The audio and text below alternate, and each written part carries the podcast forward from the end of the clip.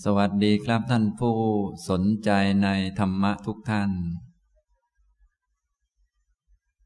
วันนี้บรรยายศึกษาและปฏิบัติธรรม ครั้งที่หนึ่งร้อยเก้าบรรยายในหัวข้อเตรียมโสดาบันตอนที่สิบนะครับสำหรับหัวข้อนี้ผมก็ได้ตั้งประเด็นหลักในการบรรยายไว้สามประเด็นด้วยกัน ก็คือประเด็นที่หนึ่งลักษณะและคุณสมบัติของพระโสดาบัน นั้นได้พูดจบไปแล้วนะครับ ประเด็นที่สองคุณประโยชน์และอานิสงส์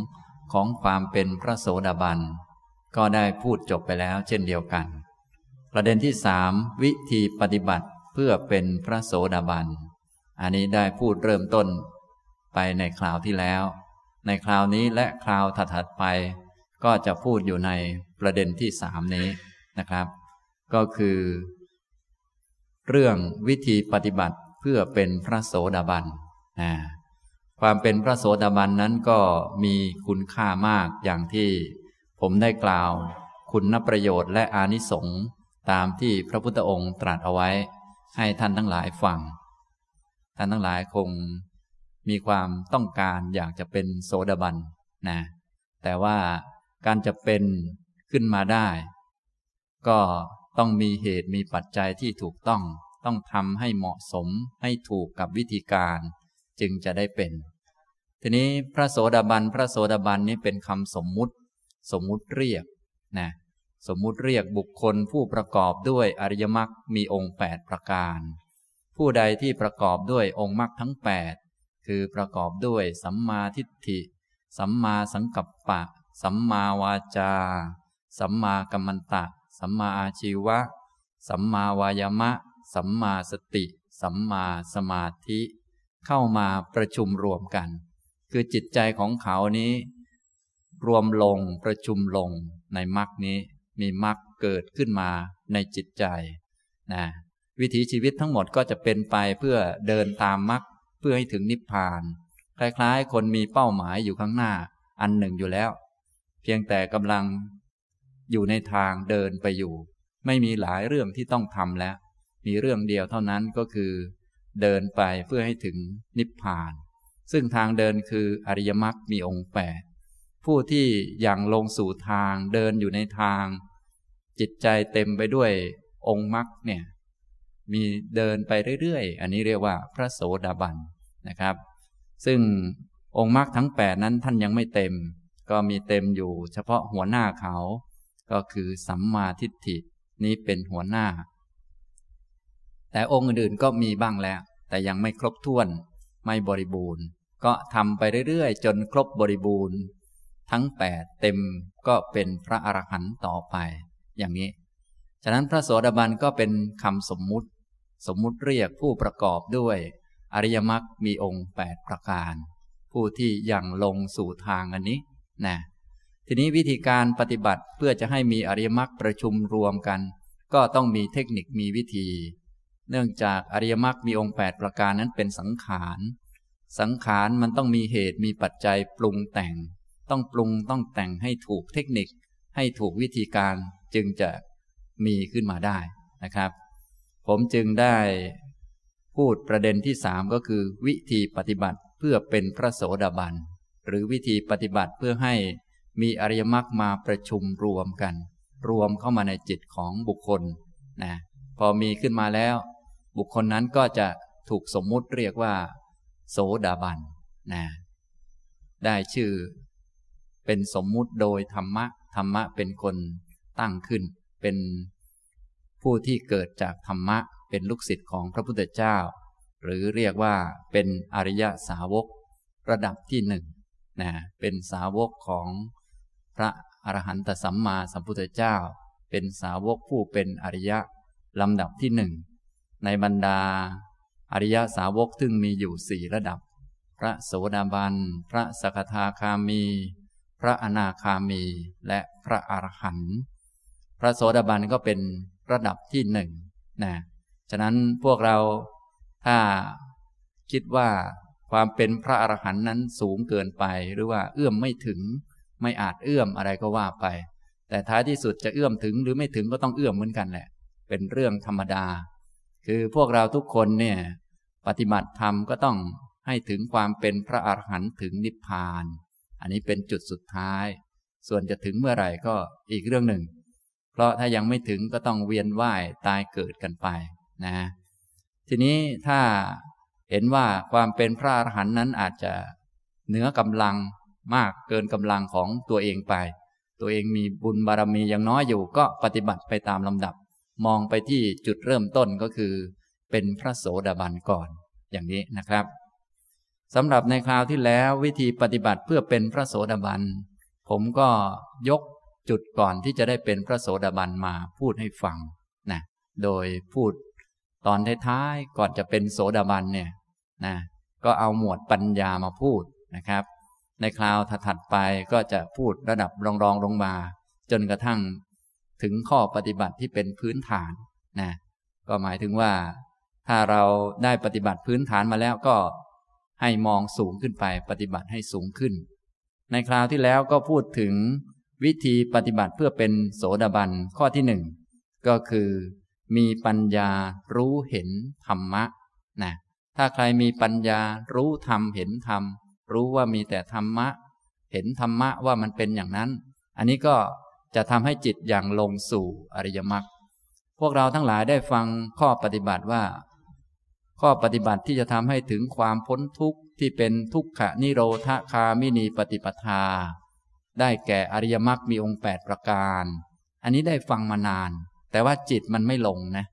มันต้องรู้เห็นธรรมนั่นแหละ มันจึงจะ ลง จิตมันจึงจะยอม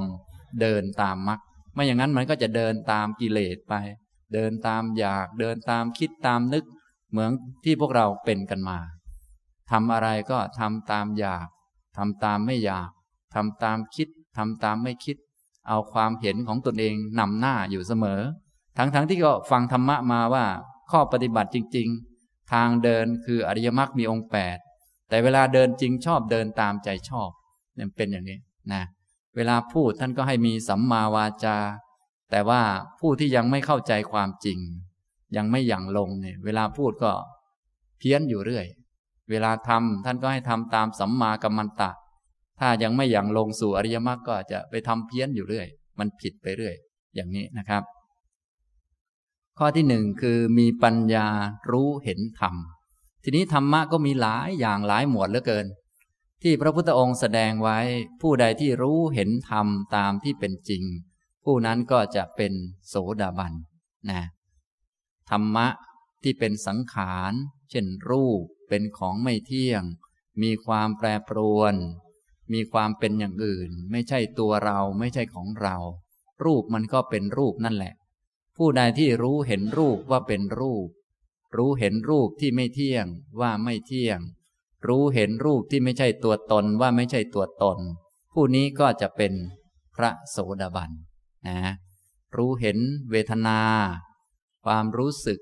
เป็นสุขความรู้สึกเป็นทุกข์ที่เกิดขึ้นเป็นครั้งครั้งเนี่ย ถ้าใครรู้เห็นด้วยปัญญา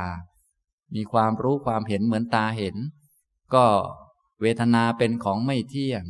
มีความแปรปรวน มีความ ที่มันต้องแปลผันเป็นธรรมดา เป็นสิ่งที่ไม่ใช่ตัวตน ไม่ใช่เราไม่ใช่ของเรา เห็นเวทนาที่ไม่ใช่ตัวตนว่า ไม่ใช่ตัวตน รู้เห็นธรรมตามที่มันเป็น อย่างนี้นะครับ ก็คือเห็นรูปนามขันห้าแล้วก็สิ่งต่างๆ ตาหู จมูกลิ้นกายใจ รูปเสียง กลิ่นรสสัมผัส ธรรมารมณ์วิญญาณต่างๆ ตามที่มันเป็นจริง ห็นจักขูวิญญาณ จักขูวิญญาณคือการมองเห็น อาศัยตากระทบกับรูป ก็เกิดจักขูวิญญาณการมองเห็น การมองเห็นนี้มันเป็นของไม่เที่ยง ก็เห็นของไม่เที่ยงนี้ว่ามันเป็นของไม่เที่ยง อย่างนี้ผู้ที่รู้เห็นอย่างนี้ ก็จะเป็นพระโสดาบันนะครับ ฉะนั้นในยุคพุทธกาลผู้ที่ท่านได้บำเพ็ญบารมีมามากพอสมควร พระพุทธองค์ก็จะประกาศเรื่องเหล่านี้ไป ท่านก็ได้บรรลุไปมากเหมือนกันนะอย่างนี้ทำนองนี้ ส่วนพวกเราก็ฟังไว้ก่อน ถ้ายังไม่ถึงตรงนี้ก็ยังมีข้อปฏิบัติย่อยๆ ข้างล่างให้ฝึกกันขึ้นมานะผมก็จะพูดเอาสูงมาก่อน สูงไล่ๆลงมาเรื่อยๆนะท่านจะได้แงนคอฟังไปเรื่อยๆ จนกว่า โอ้แถวๆนี้แหละเราอยู่แถวนี้ก็จะได้พอรู้จักนะครับ นี้พูดถึงก่อนจะเป็นโสดาบันนะคือจิตจะ มีอริยมรรคประชุมรวมกันเกิดขึ้น ต้องเป็นผู้รู้เห็นธรรม ผู้ใดที่รู้เห็นธรรม รู้เห็นธรรมะว่าเป็นธรรมะ เห็นของไม่เที่ยงว่าเป็นของไม่เที่ยง เห็นของเป็นทุกข์ว่าเป็นทุกข์ เห็นสิ่งไม่ใช่ตัวตนว่าไม่ใช่ตัวตน เห็นรูปว่าเป็นรูป เห็นนามว่าเป็นนาม เห็นทุกข์ว่าเป็นทุกข์ เห็นเหตุเกิดทุกข์ว่าเป็นเหตุเกิดทุกข์ เห็นตามที่มันเป็นจริงนะ อย่างนี้ ฟังดูก็เหมือนง่ายนะ แต่พวกเราโดยทั่วไปมันมองไม่เห็น เห็นนั่นเห็นนี่ก็เห็นเป็นคนอย่างนี้เห็นเป็นของเที่ยงมั่นคง เห็นว่าเหมือนจะไม่ตาย จนบางทีต้องไปแช่งให้เขาตายอย่างนี้ก็เกินไป จริง ๆ เขาต้องตายเป็นธรรมดา เราก็เห็น ผู้ที่ต้องตายเป็นธรรมดาว่าต้องตายเป็นธรรมดานะเส้นผมอยู่บนหัวเราเนี่ย มันก็มาจากไม่มีอะไร ต่อไปก็จะแยกย้ายไป ไม่เหลือ เนี่ยก็เห็นว่ามันจะต้องไม่เหลือเป็นธรรมดา ก็มันเป็นอย่างนี้เป็นปกตินะอย่างนี้ แต่ถ้าเห็นผิดเพี้ยนไปก็จะยังไม่ได้เป็นพระโสดาบันเนี่ยจะเป็นผู้ที่มี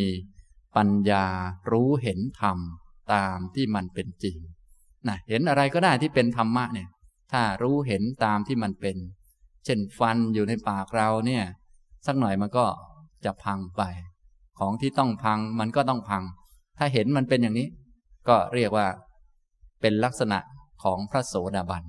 ท่านทั้งหลายก็อย่าลืมฝึกให้เห็นบ่อยๆ เห็นจนกระทั่งชัดเจนไปทั้งหมดมองอะไรก็ชัดเจนเหมือนคนตาดี อย่างนี้ ตอนนี้เรายังไม่มีตาก็มาฟังพระพุทธเจ้า แล้วก็น้อมนำจิตให้มันเห็นอย่างนี้ ทีนี้ถ้ามันยังไม่เห็นเนื่องจากตาถูกปิดด้วยนิวรณ์ก็ต้องไปฝึกให้มีสมาธิชำระนิวรณ์ไป แล้วก็หัดเห็นหัดดู หัดสังเกต หัดพิจารณาบ่อยๆ จะได้เห็นให้มันชัด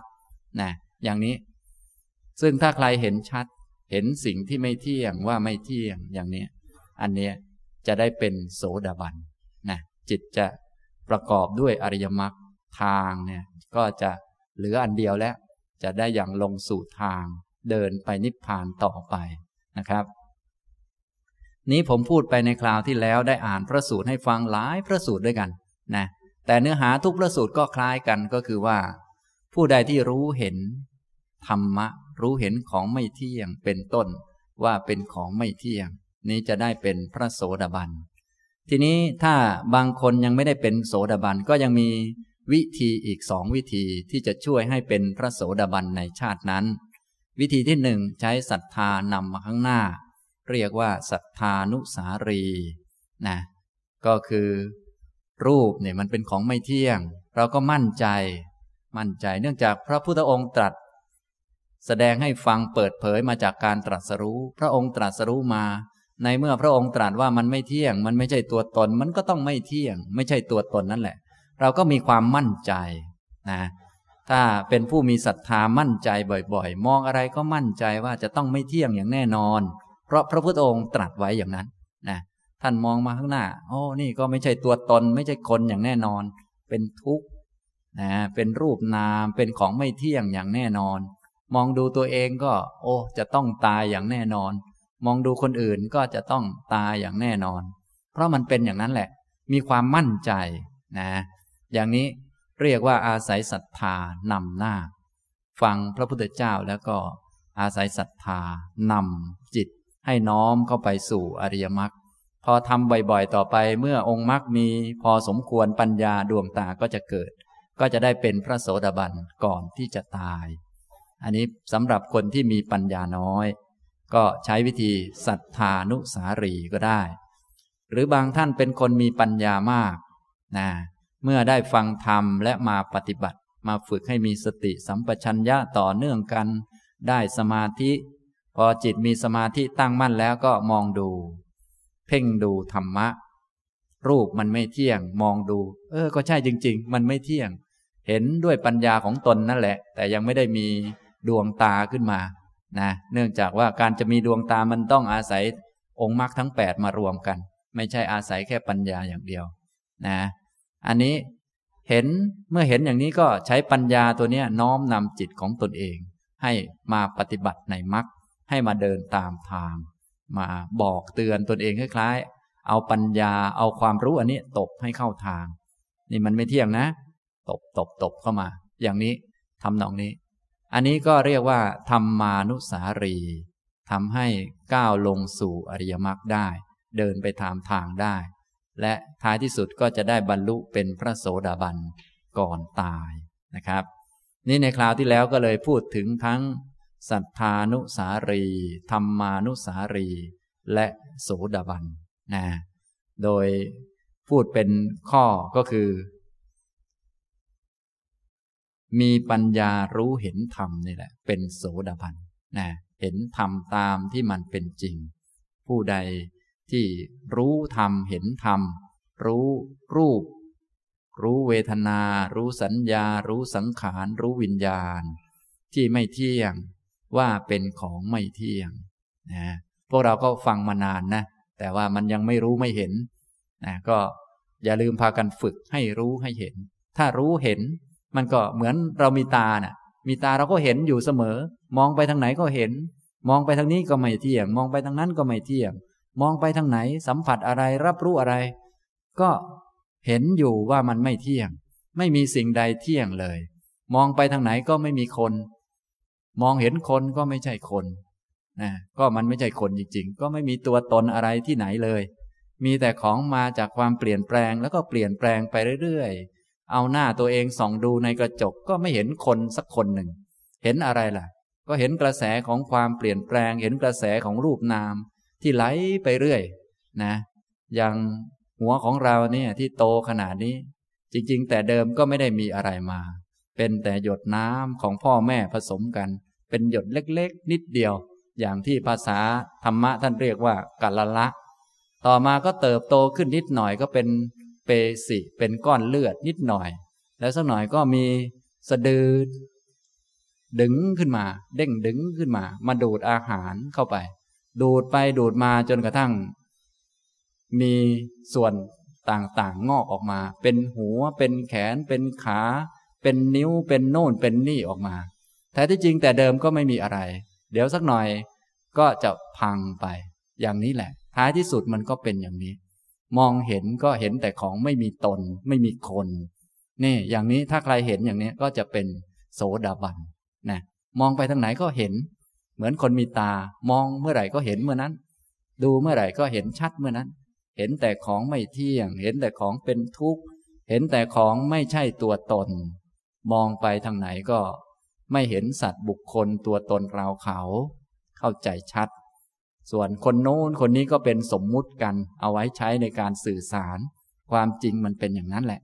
นะหัวของเราเนี่ยตอนนี้ใหญ่เท่าลูกแตงโมแล้วบางท่านเนี่ยนะ นี้ก็มาจากไม่มีอะไร มาจากหยดน้ำของพ่อแม่ผสมกัน มีวิญญาณมาเกิด และอาศัยอาหารของโลก ใส่เข้าไป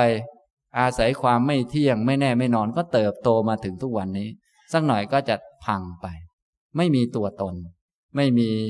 ว่าเป็นหัวของใครอะไรของใคร มีแต่ของที่มาจากความไม่เที่ยงและแปลงไปเรื่อยๆ อย่างแขนของเราก็ดูสิ นิ้วเรามันมาจากไหนเนี่ยนะอย่างเนี้ย คนที่เขามีตาเขาก็มองเห็นทะลุว่า โอ้ มาจากความไม่มีอะไร เป็นธาตุของพ่อแม่ผสมกันอาศัยอาหารก็งอกออกมาอย่างนี้ สักหน่อยก็จะพังไป อย่างเนี้ยเข้าใจชัดมองทะลุปรุโปร่ง นะทางภาษาธรรมะท่านเลยนิยมพูดว่าเป็นปฏิเวทคือมันทะลุปลุกโปร่งอย่างเนี้ยถ้าใครมีตารู้เห็นอย่างนี้ ก็จะเป็นพระโสดาบันท่านทั้งหลายก็ลองมองดูมองสังเกต สิ่งต่างๆที่ปรากฏที่สัมผัสเข้าเป็นยังไงบ้าง รู้เห็นอย่างนี้ไหมถ้ายังไม่รู้ไม่เห็น อยากจะเป็นโสดาบันมันก็ไม่ได้เป็นนะ ต้องหาวิธีฝึกอื่นๆต่อไป เพื่อให้เห็นอย่างนี้นะต้องรู้ต้องเห็นอย่างนี้ ไม่ใช่นั่งนั่งหลับหลับไปตื่นมาอีกที โอ้โสดาแล้วไม่ใช่อย่างนั้น มันต้องเห็นจริง ๆ ต้องเห็นด้วยจิตด้วยใจของเราเนี่ยมองไปทางไหนก็เห็น แต่ของไม่เที่ยงเต็มอกเต็มใจของเราทั้งหมดนะมองไปทางไหนก็มีแต่ของไม่ใช่ตัวตน เต็มอกเต็มใจของเราทั้งหมด สมมุติบัญญัติเราก็รับรู้อยู่ว่านี่เป็นผู้หญิงเป็นผู้ชาย เขาสมมุติกัน อันนั้นเป็นของคนนั้นคนนี้เขาก็สมมุติกันเราก็รู้อยู่ แต่ในความรู้สึกในปัญญาเนี่ยมันเห็น อย่างนี้ทำนองนี้นะ อันนี้ก็เป็นวิธีปฏิบัติอันที่หนึ่งคือ มีปัญญารู้เห็นธรรมนะครับ วันนี้จะพูดวิธีปฏิบัติอย่างที่สองต่อไป ก็จะรองลงมานะถ้ารู้เห็นธรรมนี่เป็นโสดาบันเลย แต่ถ้ายังไม่เป็นเดี๋ยวจะรองลงมาเรื่อยๆ จนกระทั่งถึงพื้นพื้นท่านทั้งหลายที่ฟังก็จะได้รู้จักว่า เออเราเนี่ยอยู่ขั้นไหนนะแต่จริงๆก็คือต้องทำทั้งหมดมาประชุมกันนั่นแหละ ไม่เกี่ยวกับขั้นไม่ขั้น เนื่องจากว่าเราต้องทำหลาย ๆ อย่างให้มาประชุมรวมกันนะผมก็พูดตอนท้ายๆมาก่อนก่อนจะเป็นนะครับ ก็คือมีปัญญารู้เห็นธรรมนะ วิธีปฏิบัติเพื่อเป็นโสดาบันอย่างที่สองก็คือ การยอมรับกฎไตรลักษณ์นะอันนี้ก็ทุกท่านก็คงจะได้ยินบ่อยๆ กฎไตรลักษณ์ที่พากันมาเจริญวิปัสสนานี้เพื่ออะไร ก็เพื่อจะยอมรับกฎไตรลักษณ์ไม่ทราบว่าท่านทั้งหลายยอมรับกันหรือยัง เจอของไม่เที่ยงยังบ่นบ้างไหม เจอคนไม่เหมือนเดิมยังบ่นบ้างไหม เจอรถติดยังบ่นบ้างไหม เจอแดดออกยังบ่นบ้างไหม เจอหมาเห่าบ่นบ้างไหม ถ้ายังบ่นอยู่ก็แสดงว่ายังไม่รับกฎไตรลักษณ์นะท่านั้นถ้ายังไม่ยอมรับกฎไตรลักษณ์จะให้เกิดดวงตาปัญญารู้เห็นธรรมก็เป็นไปไม่ได้ ถ้ารู้ธรรมเห็นธรรมก็เป็นโสดาบัน ทีนี้จะรู้ธรรมเห็นธรรมต้องยอมรับกฎไตรลักษณ์ก่อน กฎไตรลักษณ์มีอะไรบ้างทุกท่านในที่นี้ก็คงจะทราบกันทุกคน สัพเพสังขาราอนิจจา สังขารสิ่งปรุงแต่งทั้งหลายทั้งปวง เป็นของไม่เที่ยง ท่านยอมรับกันบ้างไหมครับ นะเต็มใจไหม สังขารทั้งหมดเลยนะ ไม่มีสักอันหนึ่งสักนิดหนึ่งที่มันจะเที่ยงมั่นคง แน่นอน ไม่มีสักอันที่จะแน่นอน มองไปทางไหน ก็แหมเข้าใจยอมรับ มีเรื่องอะไรเกิดขึ้นที่แสดงภาวะว่าไม่เที่ยงเนี่ยแหมยอมรับเข้าใจว่าอ๋อมันเป็นอย่างนี้แหละ แสดงไตรลักษณ์มีเยอะแยะนะครับ ฝนตกแดดออกหมาเห่าคนไม่เหมือนเดิม นิสัยดีบ้างไม่ดีบ้าง มีเยอะแยะมีแต่ของไม่แน่ไม่นอน คนนี้ดูท่าว่าจะดีน่าจะเป็นที่พึ่งได้ เอาอีกแล้ว ไม่เที่ยงอีกแล้ว ไม่แน่นอนอีกแล้ว นะหวั่นไหวบ้างไหมครับ ถ้ายังหวั่นไหวอยู่ก็ยังไม่ยอมรับ พอยังไม่ยอมรับจะให้มีดวงตาเห็นธรรมเป็นโสดาบันก็ยังไม่ได้ ต้องหัดเอา เนี่ยในทางวิปัสสนาก็เลยต้องให้มาฝึกบ่อยๆ ที่วิปัสสนาเนี่ยก็เพื่อให้จิตยอมรับกฎไตรลักษณ์นี้ ถ้าพูดเป็นภาษาหนังสือเรียกว่า ให้ได้อนุโลมญาณให้มีญาณยอมรับกฎความจริง ให้มีปัญญายอมรับนะพอยอมรับก็จะค่อยๆ มีดวงตามีปัญญาขึ้นมาได้ สัพเพสังขาราทุกขา สังขารสิ่งปรุงแต่งทั้งหลายทั้งปวง เป็นทุกข์ เป็นของไม่คงที่ไม่มั่นคงไม่คงทน เป็นของยุ่งยากลำบาก มีอะไรก็ต้องเหนื่อยเพราะสิ่งนั้น เป็นไงยอมรับไหมครับ มีร่างกายก็ต้องเหนื่อยบ่นมันไหมเดินไม่ไหวอีกแล้วขาเนี่ยมันเคยพาเราไปดีๆ ตอนนี้เราพามันไปซะแล้ว เหนื่อยอีกแล้วเซ็งอีกแล้วนี่อย่างนี้เรียกว่ายังไม่ยอมรับมี ลูกมีหลานก็ต้องดูแลเหนื่อยลิ้นห้อยเลยต้องดูแลมันเอาใจก็ยากอะไรก็ยากเป็นไงครับ ยังบ่นอยู่ไหม ถ้ายังบ่นอยู่เรียกว่ายังไม่ยอมรับ แต่ถ้ายอมรับ แม่มันจริงเลยยิ้มออกเลย แม่มันเหนื่อยจริง ๆ เลย มีลูกมีหลาน มีสามีมีภรรยา แม้มันเหนื่อยจริง ๆ มันเหนื่อยสมท่านว่าจริง ๆ มีอะไรก็เป็นทุกข์เพราะสิ่งนั้น ต้องลำบากในการดูแลขวนขวายรักษา อย่าว่าแต่คนอื่นเขาเลย ร่างกายของเราเนี่ย ต้องหาข้าวหาน้ำมาให้มันกิน ต้องบำรุงดูแลกันไป จริงๆดูบำรุงดูแลกันไปนี้ มันก็ไม่ได้เพื่อให้มันดีงามอะไร ให้มันแก่สักหน่อยมันก็ตายพังไปเท่านั้นเองนะพอให้มันเป็นไปได้ ท้ายที่สุดมันก็จะเป็นไปไม่ได้นะเนี่ยเรานั่งอยู่ก็นั่งให้มันพอเป็นไปได้ท่านี้ สักหน่อยก็ขยับไปขยับมา สักหน่อยก็เป็นไปไม่ได้ก็พังกันหมด เนี่ยมันเป็นอย่างเนี้ยนะทำนองนี้ ถ้าใครยอมรับเข้าใจก็เรียกว่า เออ พอจะมีโอกาสที่จะมีดวงตา คือคล้ายๆ เป็นระดับระดับกันไป ถ้ายอมรับกฎไตรลักษณ์ได้ ปัญญาก็จะค่อยๆดีขึ้นเราก็อาศัยอันนี้เป็นพื้นฐานแล้วก็มองดูสิ่ง ต่างๆ ตามที่เป็นจริง พอมอง พอสมควร พอที่จะมีดวงตาเห็นธรรม ก็จะได้ดวงตาขึ้นมา เป็นพระโสดาบันนะฉะนั้นถ้ายังไม่มีตาก็ต้องยอมรับกฎไตรลักษณ์ก่อนนะ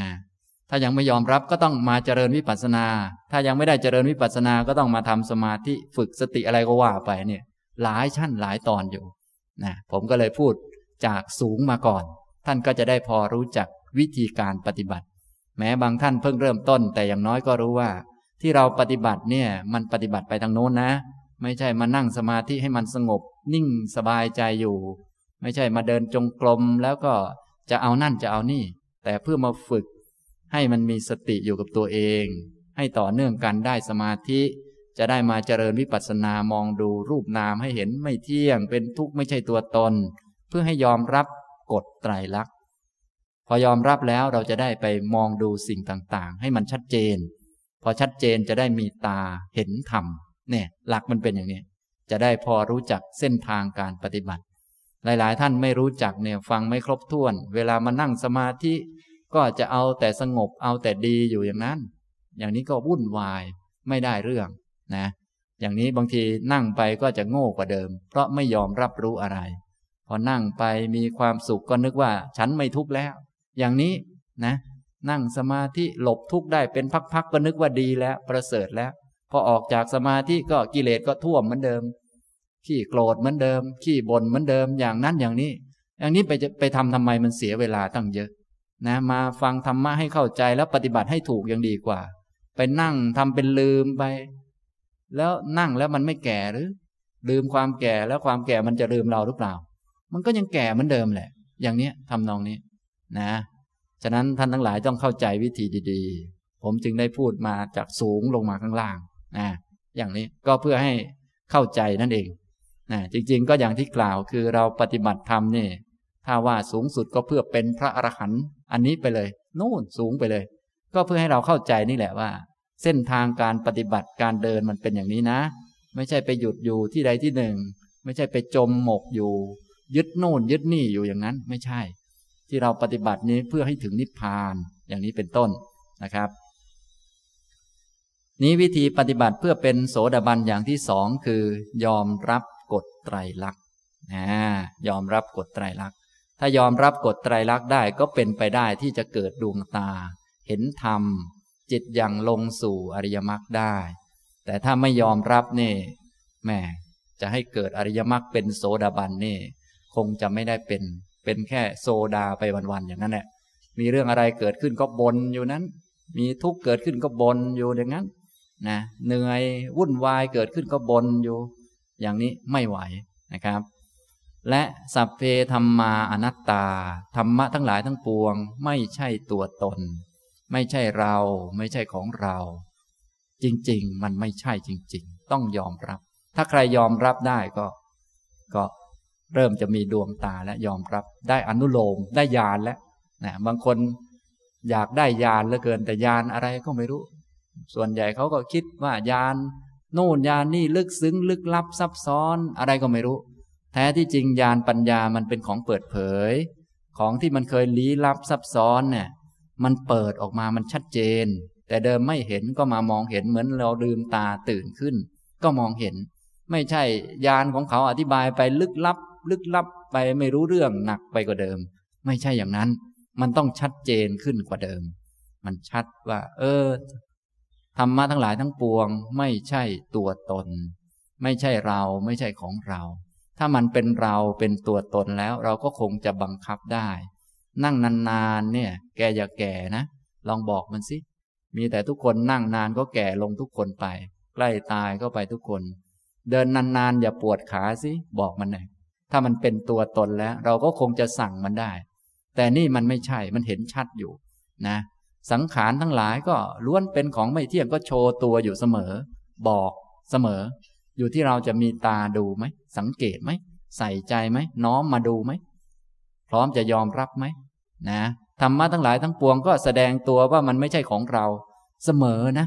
ลูกหลานก็แสดงตัวว่าไม่ใช่ของเรานะ ดูเหมือนเราจะบังคับมันได้อยู่พักหนึ่งนะ ให้มันเล่นอย่างโน้นอย่างนี้มันตามใจมัน สักพักหนึ่งมันไปอีกเรื่องแล้วโอ้เซ็งมันจริงๆ มันไม่ใช่ของเราจริง ๆ เลย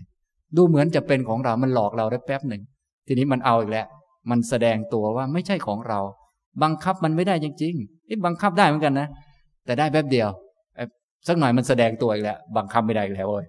เนี่ย อย่างนี้ถ้าท่านเป็นคนช่างสังเกต ท่านก็จะรู้ว่า เอ้ย ไอ้ไอ้นี่มันอย่างนี้นี่ เนี่ย อย่าว่าแต่คนอื่นเลย เส้นผม แขนขาเราเอง เวทนาความสุขทุกเราเองนี่มันบังคับได้ที่ไหน มันเหมือนจะได้ แต่เอาเข้าจริงแล้ว มันแสดงตัวว่ามันไม่ใช่ของเรา มันเปิดเผย แต่ตาเราไม่มี ฉะนั้นถ้าตาเราไม่มีก็อย่าลืม น้อมนำมาดูมาสังเกต จิตเป็นสมาธิตั้งมั่นแล้วก็มาน้อมดู สังเกตดู มองดู สังเกตบ่อยๆ มองในมุมที่พระพุทธองค์ตรัสไว้ เพื่อให้ใจยอมรับ ไตรลักษณ์อันนี้แหละอนิจจังทุกขังอนัตตา อันนี้ท่านทั้งหลายคงได้ยินเป็นประจำเลยทีเดียวนะซึ่งเป็นขั้นตอนที่สำคัญมาก ถ้าอยากจะมีดวงตาเห็นธรรมแล้วจะต้องยอมรับกฎนี้ให้ได้ ถ้ายังไม่ยอมรับก็ลองสังเกตดูนะอยากจะรู้ว่าตัวเองมีปัญญามากไหมปฏิบัติธรรมนานเนี่ย สังเกตดูเวลาสิ่งต่าง ๆ โชว์ตัวว่าไม่เที่ยงเนี่ย ยอมรับไหม ถ้าสิ่งต่างๆ โชว์ตัวว่าไม่เที่ยงแล้วยังไม่ยอมรับ ปฏิบัติธรรมนานแค่ไหนดี แค่ไหนมันก็ยังไม่ถือว่าดีหรอก เพราะยังไม่ยอมรับ ต้องยอมรับว่ามันไม่เที่ยง ไม่แน่ไม่นอนนะฉะนั้นหลาย ๆ ท่านที่ปฏิบัติธรรม อาจจะชอบอยู่เงียบๆชอบ หลบอยู่ในหลืบอะไรก็ตาม แต่ก็ลองออกมา พิสูจน์ดูว่ายอมรับความไม่เที่ยงได้ดีไหม นั่งสมาธิ โอ้ เคยสงบแล้ว ต่อมานั่งอีกทีมันไม่สงบ มันไม่เหมือนเดิม มันไม่แน่นอนเนี่ยเป็นไงบ้าง นะ ยอมรับได้ไหม ถ้ายังยอมรับไม่ได้ก็แสดงว่าปัญญาน้อยเหลือเกิน ยังไม่รู้กฎไตรลักษณ์ยังไม่ยอมรับยังอยากจะฝืนมันอยู่อย่างนั้น ไม่รู้จะฝืนไปถึงไหนเนี่ย พวกเราฝืนมาจนแก่จนจะพังแล้ว ก็ยังฝืนผุดลุกผุดนั่งอยู่นั้น พยายามทำให้มันดีอยู่งั้น อุตส่าห์ทำให้มันดีร่างกายแข็งแรง แต่ทำไปทำมา มันก็แก่ลงไปเรื่อยๆ แล้วก็ไม่แข็งแรงไปเรื่อยๆ แต่ที่เราพยายามทำเนี่ยทำเพื่ออะไรครับ ก็ทำเพื่อให้มันแข็งแรงเขาก็ว่าไป แต่ผลปรากฏว่า แก่ลงไปทุกคน แล้วก็ไม่แข็งแรงทุกคนด้วย นี่ความจริงเป็นอย่างนี้นะ นี่มันเป็นอย่างนี้เป็นธรรมชาติ ทีนี้เมื่อไหร่พวกเราจะยอมรับก็ยังไม่รู้เลยตอนนี้ ท่านทั้งหลายจึงต้องพยายามฝึก ให้มันยอมรับนะกินอาหารอร่อยเนี่ยแหมบางคนคิดว่า กินแล้วมันจะดีขึ้นนะ อาหารสุขภาพเนี่ยกินแล้วสุขภาพดีขึ้นไหมครับ น่าน่าจะดีขึ้นนะแต่เห็นแก่ลงทุกคนเลย ลืมความจริงไปถ้านอนหลับสบายอากาศดีเนี่ย แม่มันจะน่าจะดีขึ้นนะ แต่สรุปแล้ว ผลรวมแล้วแก่ลงทุกคน ไม่แน่นอนทุกคนเลย อย่างเนี้ยฉะนั้นท่านทั้งหลายอย่าถูกหลอกไปนานนัก ให้มามองดู ให้ยอมรับกฎไตรลักษณ์นะเนี่ยทุกให้บริหารไป แน่นอนเราต้องกินอาหารให้ดีออกกำลังกายให้ดี เพื่อให้มันพอเป็นไปได้ แต่ท้ายที่สุดมันก็เป็นไปไม่ได้ เพราะว่ามันเป็นกฎมันมีกฎอยู่เบื้องหลังนั่นน่ะฉะนั้นบางทีเราทำมันเลยนะ มันเลย เราทำให้ร่างกายดีมันถูกแล้ว แต่เราเลยกฎนึกว่ามันดีจริง ๆ นั่นแหละนั่นแหละมันเลยแล้ว มันไม่ยอมรับกฎฉะนั้นทำให้มันดีมันถูกแล้ว แต่ต้องรู้กฎว่า ท้ายที่สุดมันพังนะ พยายามดูแลควบคุมให้ดีนะมันถูกแล้ว แต่ท้ายที่สุดกฎมันคือมันคุมไม่ได้ คุมไม่อยู่ เราก็พยายามแล้ว ถูกแล้วนะที่พยายามแล้ว พยายามคุม หาเหตุโน่นเหตุนี่มาคุมมัน แต่ว่าความจริงคือมันคุมไม่อยู่อีกแล้ว นี่มันเป็นอย่างนี้มันมีกฎอยู่ทำนองนี้นะครับ อันนี้ให้เราทั้งหลายพยายามฝึกหัด ให้ยอมรับกฎไตรลักษณ์นะครับ นี้เป็นวิธีปฏิบัติเพื่อเป็นโสดาบันข้อที่สองคือยอมรับกฎไตรลักษณ์นะครับ ผมจะอ่านพระสูตรให้ฟังเกี่ยวกับเรื่องนี้ ว่าทำไมการยอมรับกฎไตรลักษณ์จึงสำคัญนัก พระพุทธองค์ก็ตรัสเอาไว้นะครับ ในอังคุตรนิกายฉักกนิบาตอนิจจสูตรข้อ 98 พระผู้มีพระภาคตรัสว่า ภิกษุทั้งหลายเป็นไปไม่ได้เลยที่ภิกษุ ผู้พิจารณาเห็นสังขารว่าเป็นของเที่ยงจักประกอบด้วยอนุโลมิกะขันติได้ เป็นไปไม่ได้เลยที่ภิกษุผู้ไม่ประกอบด้วยอนุโลมิกะขันติจักก้าวลงสู่สัมมัตตนิยามได้ เป็นไปไม่ได้เลยที่ภิกษุผู้ไม่ก้าวลงสู่สัมมัตตนิยามจักทำให้แจ้งโสดาปฏิผล สกทาคามิผล อนาคามิผล หรืออรหัตผลได้ ภิกษุทั้งหลาย เป็นไปได้ที่ภิกษุผู้พิจารณาเห็นสังขารทั้งปวงว่าเป็นของไม่เที่ยงจักประกอบด้วยอนุโลมิกะขันติได้ เป็นไปได้ที่ภิกษุผู้ประกอบด้วยอนุโลมิกะขันติจากก้าวลงสู่สัมมัตตนิยามได้ เป็นไปได้ที่ภิกษุผู้ก้าวลงสู่สัมมัตตนิยาม จักทำให้แจ้งโสดาปฏิผล สกทาคามิผล อนาคามิผล หรืออรหัตผลได้ อนิจจสูตรที่สามจบนะครับ ที่ผมอ่านไปนี้ก็มีคำสำคัญสำคัญ และฟังดูอาจจะเป็นศัพท์ธรรมะสักนิดหนึ่งยากสักนิดหนึ่งอยู่หลายคำด้วยกันนะที่ชัดเจนก็คือทำให้แจ้งโสดาปฏิผล สกทาคามิผล อนาคามิผล หรืออรหัตผล อันนี้เป็นตอนสุดท้าย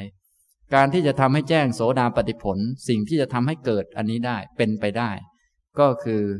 ต้องอย่างลงสู่สัมมัตตนิยาม ก็คือต้องอย่างลงสู่อริยมรรคมีองค์แปดให้ได้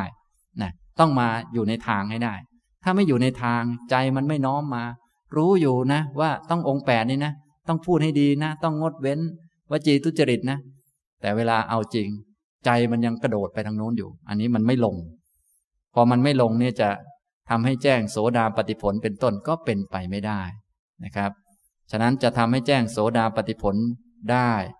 ก็ต้องอย่างลงสู่สัมมัตตนิยาม คืออย่างลงสู่อริยมรรคอย่างที่พวกเราได้ฟังกันบ่อยๆนะองค์มรรคมีอะไรบ้าง ผมก็ได้บรรยายไปมากแล้ว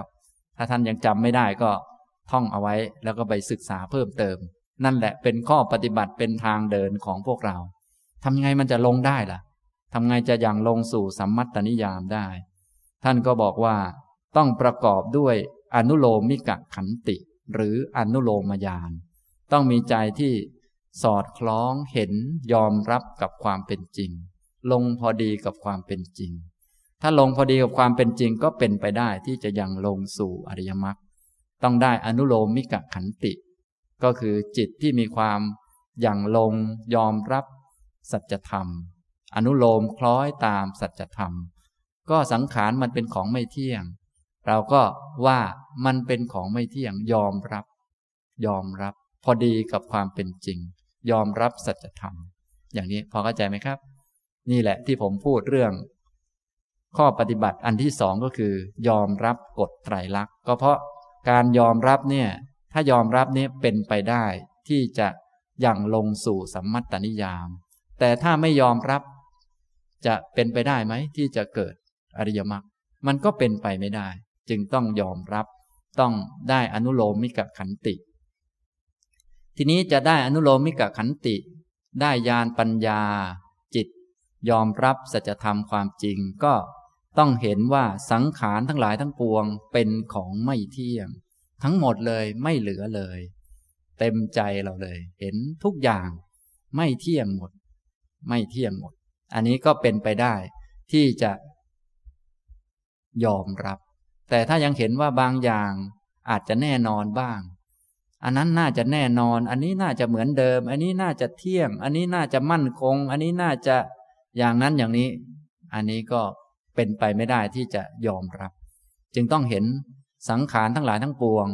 ไม่เที่ยงหมดเลย สัพเพสังขาราอนิจจาที่เราท่องกันบ่อยๆ ไม่เหลือสังขารสักอย่างหนึ่งเลยในโลกนี้ที่มันจะเที่ยงนะฉะนั้นถ้าเห็นอย่างนี้ก็เป็นไปได้ที่จะได้อนุโลมิกะขันติเป็นไปได้ ถ้าได้อนุโลมิกะขันติก็เป็นไปได้ที่จะยังลงสู่สัมมัตตนิยามยังลงสู่อริยมรรคพออย่างลงสู่อริยมรรคก็จะเป็นไปได้ที่จะทำให้แจ้ง โสดาปฏิผล สกทาคามิผล อนาคามิผล ถึงอรหัตผลได้ อย่างนี้ทำนองนี้ก็ทางมันอยู่ตรงนี้แหละ ทางมันอยู่ในอริยมรรคมีองค์แปดนี่แหละ อยู่ที่ใครจะเดินได้ไกลไม่ไกล แต่การจะมาลงได้ ต้อง ได้จิตยอมรับความจริง ยอมรับกฎไตรลักษณ์นะการจะยอมรับความจริงยอมรับกฎไตรลักษณ์ได้อนุโลมิกขันติ ก็ต้องพิจารณาเห็นสังขารทั้งปวง ว่าเป็นของไม่เที่ยง ถ้ายังเห็นสังขารบางอย่างว่าเที่ยง แน่นอน คนนี้น่าจะแน่นอน อันนี้น่าจะเหมือนเดิม อันนี้ก็เป็นไปไม่ได้ที่จะได้อนุโลมิกขันตินะ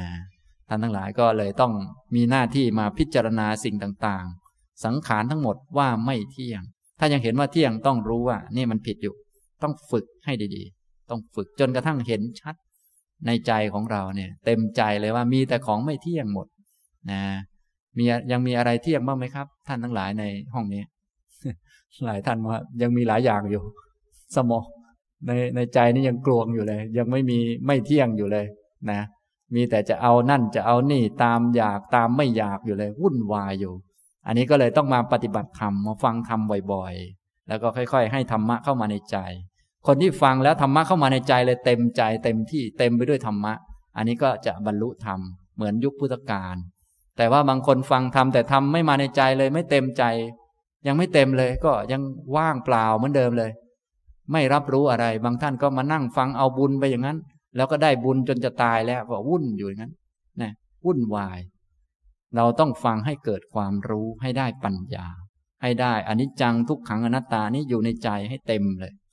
มองไปทางไหนก็ โอ้ไม่เที่ยง อันนั้นก็ไม่เที่ยง อันนี้ก็ไม่เที่ยง อันนี้ก็เป็นทุกข์ อันนี้ไม่ใช่ตัวตน อย่างนี้นะครับ ต่อมาพระสูตรอื่นๆ ก็จะกล่าวถึงทุกข์และก็อนัตตา เนื้อหาเหมือนกันนะครับ ผมจะอ่านให้ฟังทั้งสองพระสูตรต่อไป ข้อ 99 พระพุทธองค์ตรัสว่า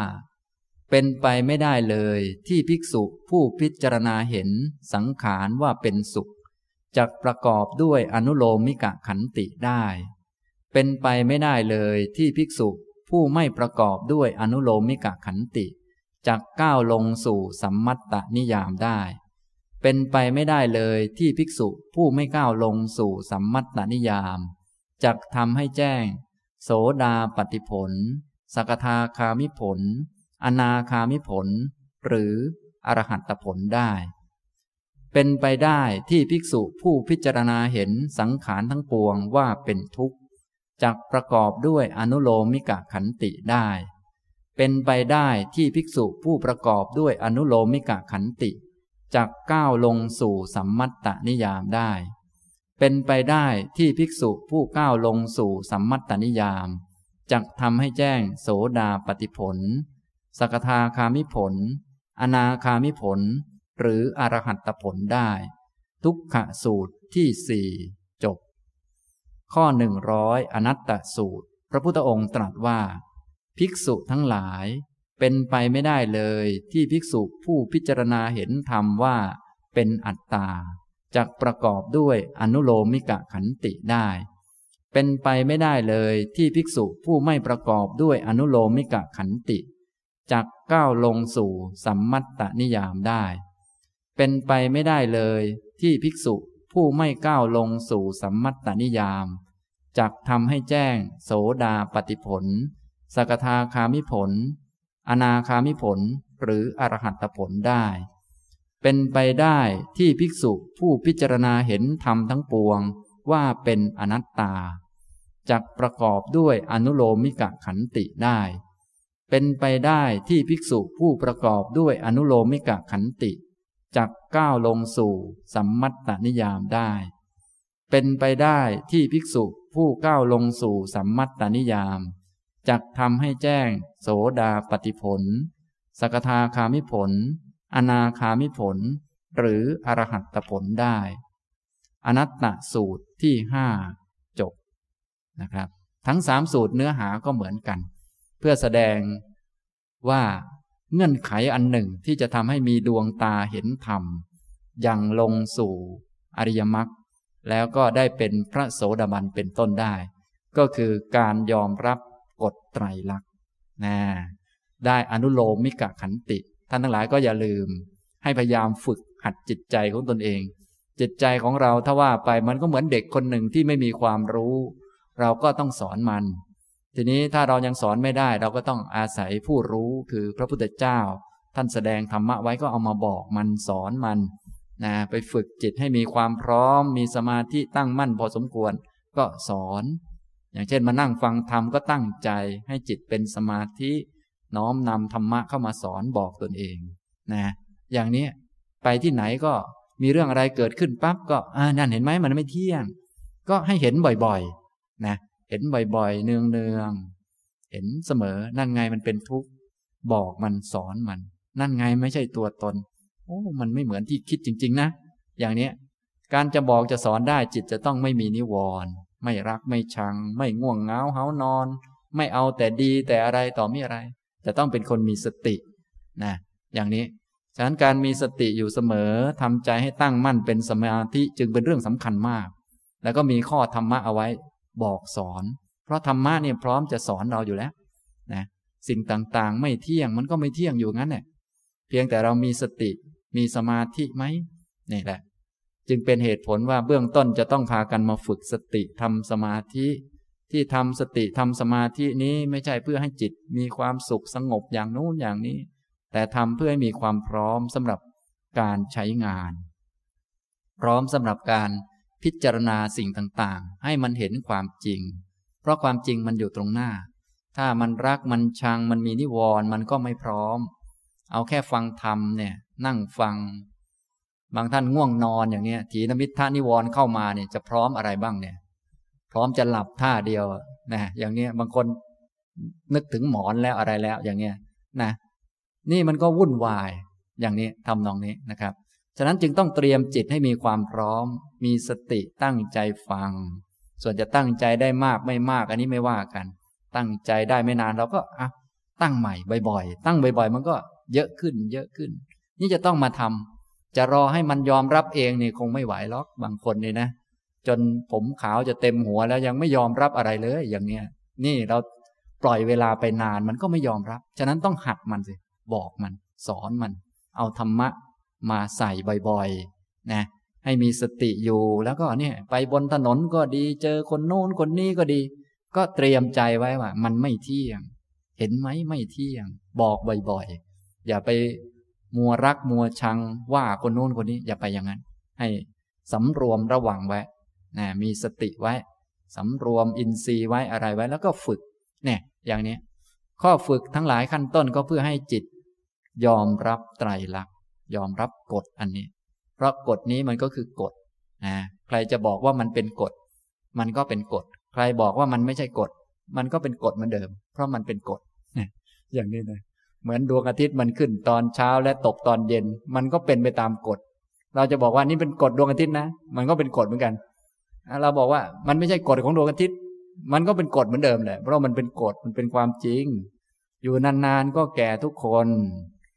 มันก็เป็นอย่างนี้แหละ มันเป็นของไม่เที่ยง เราจะบอกว่าอยู่นานๆ แล้วแก่นี่มันเป็นกฎนะ มันก็เป็นกฎเหมือนกัน เราบอกว่ามันไม่เป็นกฎหรอก มันก็เป็นของมัน มันก็เป็นกฎเหมือนเดิมแหละ แน่ อย่างนี้ ตอนนี้พวกเราโชคดีที่พระพุทธองค์เอามาบอกว่านี่มันเป็นกฎธรรมชาติ เป็นกฎเกณฑ์นะมันเป็นอย่างนี้ คือพระพุทธเจ้าไม่บอกมันก็เป็นกฎเหมือนเดิม พระองค์เอามาบอก พระองค์ก็ตั้งขึ้นมาเพื่อให้เราพิจารณาตามได้ง่าย ตั้งเป็นข้อธรรมหมวดโน้นบวดนี้ ก็สะดวกสำหรับการที่เราจะเรียนท่องไว้แล้วก็เอามาใส่ใจนะ ถ้าไม่มีพระพุทธเจ้าเราก็ไม่รู้จะไปหาตรงไหน ไม่รู้จะพิจารณาเริ่มต้นยังไงมันไปไม่เป็นอย่างนี้นะ ฉะนั้นพวกเราจึงให้มาฟังธรรมให้มั่นคง แต่ก็ท่องจำไว้สัพเพสังขาราอนิจจาคงท่องได้ทุกคนนะ อันเนี้ยนะครับ ก็ไปฝึกให้ยอมรับให้ได้ มองไปทางไหน ยังเห็นอะไรเที่ยงอยู่ก็จงสอนตนเองซะ ให้เรียบร้อยไม่เที่ยงนะ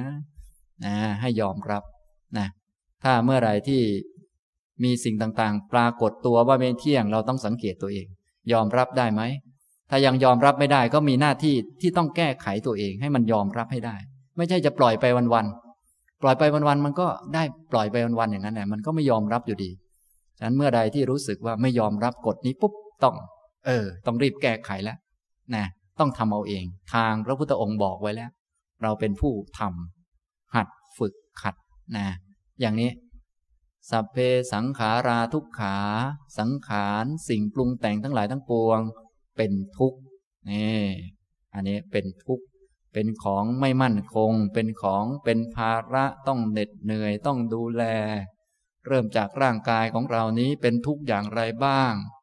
ทุกท่านก็คงจะได้สัมผัส เยอะอยู่ แต่บางทีไม่ยอมรับ พอเจ็บป่วยขึ้นมาก็ตีโปยตีพายไปอะไรไป ทั้งๆทที่มันโชว์ตัวว่ามันเป็นทุกข์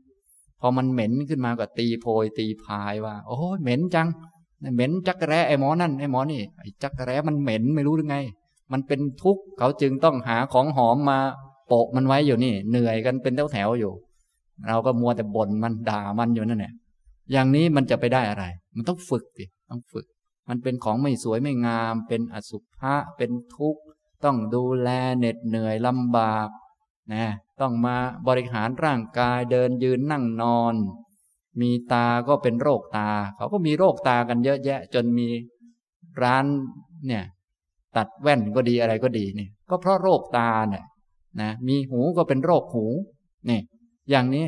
มีตับก็เป็นโรคตับ มีไตก็เป็นโรคไต เป็นมะเร็งกัน ตายเป็นแถวแถวก็เห็นอยู่ อย่างนี้ทำนองนี้ มันก็เป็นทุกข์อยู่นี้ เราพิจารณาดู มองดูให้เห็นชัด แล้วก็น้อมเข้ามาสู่ตัวเองนี้ นี่มันเป็นอย่างนี้สังขารเนี่ยนะที่เรายังไม่เป็นโรคนี่มันไม่ใช่ว่าจะไม่เป็น มันก็เป็นของมันอยู่นี่แหละ เพียงแต่ว่ามันยังไม่ระเบิดออกมา มันเป็นเล็กๆน้อยๆยังถูกควบคุมได้ ไอ้พวกฝ่ายร้ายก็มีอยู่ในนี้แหละ แต่พวกฝ่ายดียังควบคุมได้อยู่ เดี๋ยวสักหน่อย ฝ่ายดีอ่อนกำลังฝ่ายร้ายมันก็กระโดดขึ้นมาล้วเป็นโรคโน้นโรคนี้เท่านั้นแหละ มันก็เป็นอย่างนี้มาแต่ไหนแต่ไร มันเป็นกฎธรรมดาสังขาร สังขารทั้งหลายทั้งปวง เป็นทุกข์ สัพเพธรรมาอนัตตา ธรรมะทั้งหลายทั้งปวง เป็นอนัตตา ไม่ใช่ตัวตน ไม่ใช่ของตน ไม่อาจจะบังคับควบคุมเอาตามใจปรารถนาได้ ไม่อยากจะได้เป็นตามอยากหรือตามไม่อยาก ไม่อาจจะได้ตามคิดหรือตามไม่คิด มันเป็นตามที่มันเป็น ตามเงื่อนไขตามเหตุปัจจัย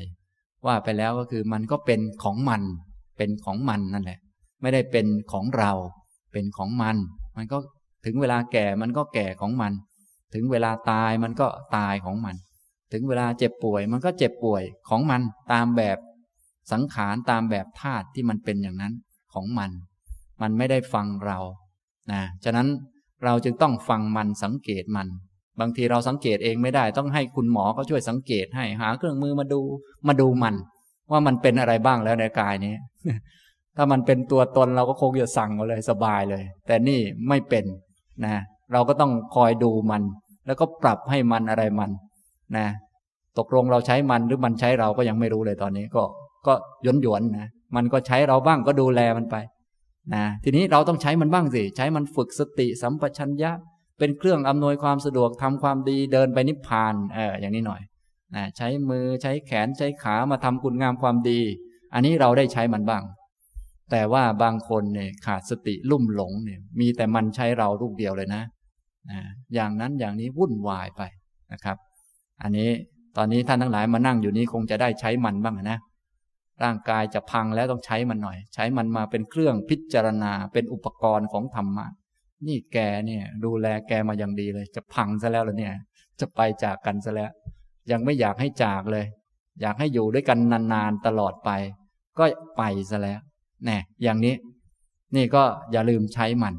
นะครับ ถ้ายังเป็นคนยังมีสติสัมปชัญญะมีสัญญากำหนดหมายได้ รู้ดีรู้ชั่วรู้ถูกรู้ผิดก็ยังมีโอกาส ที่จะใช้กายใช้จิตของเราเนี่ยเป็นเครื่องมืออุปกรณ์ในการศึกษา แม้มันจะเป็นโรคอะไรอย่างไรเราก็พิจารณาได้ แม้แกเนี่ยต้องเป็นโรคเป็นธรรมดา ต้องตายเป็นธรรมดา อย่างเนี้ยทำนองนี้นะ เวลาไปโรงพยาบาลบางคนเขาก็ โอ้ ช่วยอวยพรหน่อย ให้หายไวๆอย่างนั้นอย่างนี้ แทนที่จะรีบพิจารณาว่านี่แหละมันเป็นโรคเป็นธรรมดา เอาหนังสือมรณสติไปอ่านสักนิดหนึ่งก็ยังพอว่า นี่มีแต่ดอกไม้ไปให้ให้รีบหายเนี่ยจริงๆต้องเอาตลปัดไปหลับไม่ตื่นฟื้นไม่มีตรงนั้นมันถึงจะเข้าเรื่องเข้าราวกันหน่อยนี่ส่วนใหญ่พวกเรามันมีแต่หลงไงเนี่ยมีแต่หลงกันอะไรกัน ทั้งทั้งที่ความจริงก็ปรากฏเต็มเต็มเลยนะ อย่างเนี้ยแทนที่จะรีบพิจารณาตรงๆ เพราะมันชัดที่สุดแล้วตอนนั้นน่ะ มันเห็นชัดจะก็มีแต่อยากจะหายมีแต่โปะกันไปกันมา อยู่อย่างนั้นแหละวุ่นอยู่นะฉะนั้นท่านทั้งหลายอย่าลืมใช้โอกาสในชีวิตให้เป็นประโยชน์แขนขาของพวกเราเนี่ยมันใช้เรามานาน ดูแลจนลิ้นห้อยแล้วเนี่ย ไม่เห็นจะดีงามขึ้นเลย มีแต่แก่พังลงเท่านั้นแหละ เราก็อย่าลืมใช้มันบ้าง จะได้มีจิตที่ดีงาม มีสมาธิตั้งมั่นมีปัญญากับเขาบ้าง เป็นอริยเจ้ากับเขาบ้างนะไม่อย่างนั้นแล้วคงจะวุ่นไปเรื่อยๆนะนี่นะครับ สรุปว่าวิธีปฏิบัติเพื่อเป็นโสดาบันข้อที่สองคือ ให้ยอมรับกฎไตรลักษณ์อย่างเงี้ยพอเข้าใจไหมครับนี่นะฉะนั้นท่านทั้งหลายอย่าลืมท่องกฎไตรลักษณ์ให้มันแม่น ผมเข้าใจว่าทุกท่านในห้องนี้คงจะจำได้ทุกท่านแล้ว ก็มีหน้าที่ต้องไปฝึกไปหัดให้มันยอมรับ ถ้าไม่ยอมรับก็มีหน้าที่ต้องฝึกนะ ไม่ใช่ไม่ยอมรับแล้วก็ปล่อยไปไม่ใช่งั้นนะเพราะว่าถ้ายังไม่ยอมรับเนี่ย จะให้เป็นโสดาบันเนี่ยก็ก็ใครยกตำแหน่งนี้ให้ก็อย่าเอามันเลยนะบางคนนี่อยากได้แต่โสดาบันนะเขาบอกอันไหนง่ายไปกับเขาไปหมดอย่างนั้นไม่ดีนะ ต้องรู้เหตุผลหน่อยนะนะต้องเป็นเป็นก็ต้องเป็นตามธรรมต้องเป็น เพราะประกอบด้วยอริยมรรคมีองค์แปดจึงได้ชื่อว่า โสดาบัน ถ้าไม่ประกอบด้วยอันนี้ก็อย่าเป็นเลย ต้องประกอบด้วยอันนี้จึงเป็น การจะประกอบด้วยอันนี้ จะอย่างลงสู่สมมัตนิยามนี้ต้องได้อนุโลมมิกะขันติ จิตใจต้องยอมรับสัจธรรม ยอมรับกฎไตรลักษณ์นะฉะนั้นถ้ายังไม่ยอมรับอะไรก็อย่าพึ่งบรรลุก็ได้นะให้รีบมาฝึกตรงนี้ก่อน ให้รีบมาฝึก ให้เห็นความจริงว่าสังขารทั้งหลายทั้งปวงไม่เที่ยง สังขารทั้งหลายทั้งปวง เป็นทุกข์ธรรมะทั้งหลายทั้งปวง ไม่ใช่ตัวตนอย่างนี้นะครับ นี้เป็นข้อที่สองนะต่อไปวิธีปฏิบัติเพื่อเป็นโสดาบันข้อที่สามต่อไปนะครับ วิธีปฏิบัติเพื่อเป็นโสดาบันข้อที่สามก็จะรองลงมาจากการยอมรับกฎไตรลักษณ์ก็คือการพิจารณา ในแง่กระบวนการปฏิจจสมุปบาทนะการพิจารณาในแง่นี้นะแต่ว่าการพิจารณาในแง่กระบวนการปฏิจจสมุปบาท ที่พระพุทธองค์เน้นสอนแก่พวกคารวาสเนี่ยนะก็พระพุทธองค์สอนบ่อยๆ ก็คือ ธรรมเทศนาให้เรารู้จักพิจารณาตามลำดับ เรียกว่าอนุปุพิกถา หลายๆ ท่านเคยได้ยิน แต่ไม่ทราบว่า เอ๊ะอันนี้คือปฏิจจสมุปบาทยังไง เขาพิจารณายังไงจึงได้บรรลุนะบางท่านอาจจะงงอยู่ เดี๋ยวผมจะบรรยายให้ฟังนะก็ถ้าคนพิจารณาเป็น ก็จะยอมรับกฎความจริงได้ ว่า เออ มันเป็น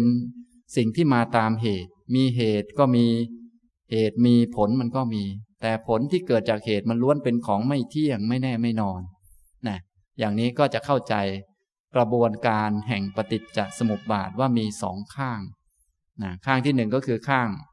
ข้างเกิด เรียกว่า สมุทยวาระข้างเกิด อีกข้างหนึ่งก็คือข้างดับ ข้างนิโรธวาระนะครับ ข้อธรรมะที่พระพุทธองค์สอนเยอะแก่คารวาสนะก็เป็นข้อธรรมะที่มีการปฏิบัติไปตามลำดับเรียกว่า อนุปุพิกถา ซึ่งผู้ที่ได้บรรลุ เพราะอนุปุพิกถานี้มีมาก ท่านที่ได้ศึกษา จากพุทธประวัติต่างๆ เนี่ยจะเคยได้ยินนะครับ เดี๋ยวผมจะอ่านเนื้อหาในพระวินัยปิฎกที่เป็นพุทธประวัติให้ฟังก่อนสักเล็กน้อย ท่านลองฟังดูก็จะเห็นที่พระพุทธองค์ทรงแสดงอนุปุพิกถาแล้วมีคนบรรลุ เยอะหลายคนนะอย่างนี้นะครับ ในวินัยปิฎกมหาวัคเล่มที่สี่ข้อยี่ สมัยนั้นในกรุงพาราณสี มีกุลบุตรชื่อยะสะ เป็นลูกเศรษฐี เป็นผู้สุขุมารชาติ ยะสะกุลบุตรนั้นมีปราศาสตร์สามหลัง คือ หลังหนึ่งสำหรับฤดูหนาว หลังหนึ่งสำหรับฤดูร้อน หลังหนึ่งสำหรับฤดูฝน ยะสะกุลบุตรได้รับการบำเรอด้วยดนตรี ไม่มีบุรุษเจือปน ตลอดสี่เดือน อยู่บนปราศาสตร์ฤดูฝน ไม่ลงมายังปราสาทชั้นล่าง คืนวันหนึ่ง เมื่อยะสะกุลบุตรได้รับการบำเรออิ่มเอมเพียบพร้อมด้วยกามคุณห้าได้หลับไปก่อน ฝ่ายบริวารชนได้หลับภายหลัง ตะเกียงน้ำมันถูกจุดสว่างทั้งคืน คืนนั้นยะสะกุลบุตรตื่นขึ้นก่อน เห็นบริวารชนของตนกำลังหลับ บางนางมีพินอยู่ใกล้รักแร้ บางนางมีตะโพนอยู่ข้างคอ บางนางมีเปิงมางอยู่ที่อก บางนางสยายผม บางนางน้ำลายไหล บางนางละเมอเพ้อไปต่างๆ ปรากฏดุดป่าช้าผีดิบ เพราะได้เห็น โทษจึงปรากฏแก่ยะสะกุลบุตร จิตตั้งอยู่ในความเบื่อหน่าย ยะสะกุลบุตรจึงเปล่งอุทานขึ้นในขณะนั้นว่า ท่านผู้เจริญที่นี่วุ่นวายหนอ ท่านผู้เจริญที่นี่ขัดข้องหนอ ครั้งนั้นยะสะกุลบุตรจึงสวมรองเท้าทอง เดินตรงไปยังประตูนิเวศ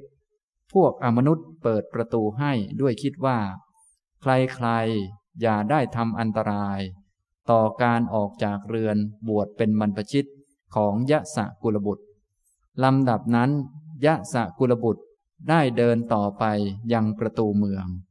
พวกอมนุษย์ก็เปิดประตูให้ด้วยคิดว่า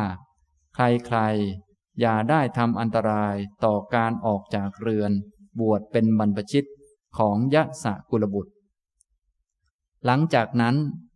ยะสะกุลบุตรจึงเดินต่อไปยังป่าอิสิปตนะมฤคทายวัน ข้อ 26 ครั้นราตรีย่ำรุ่ง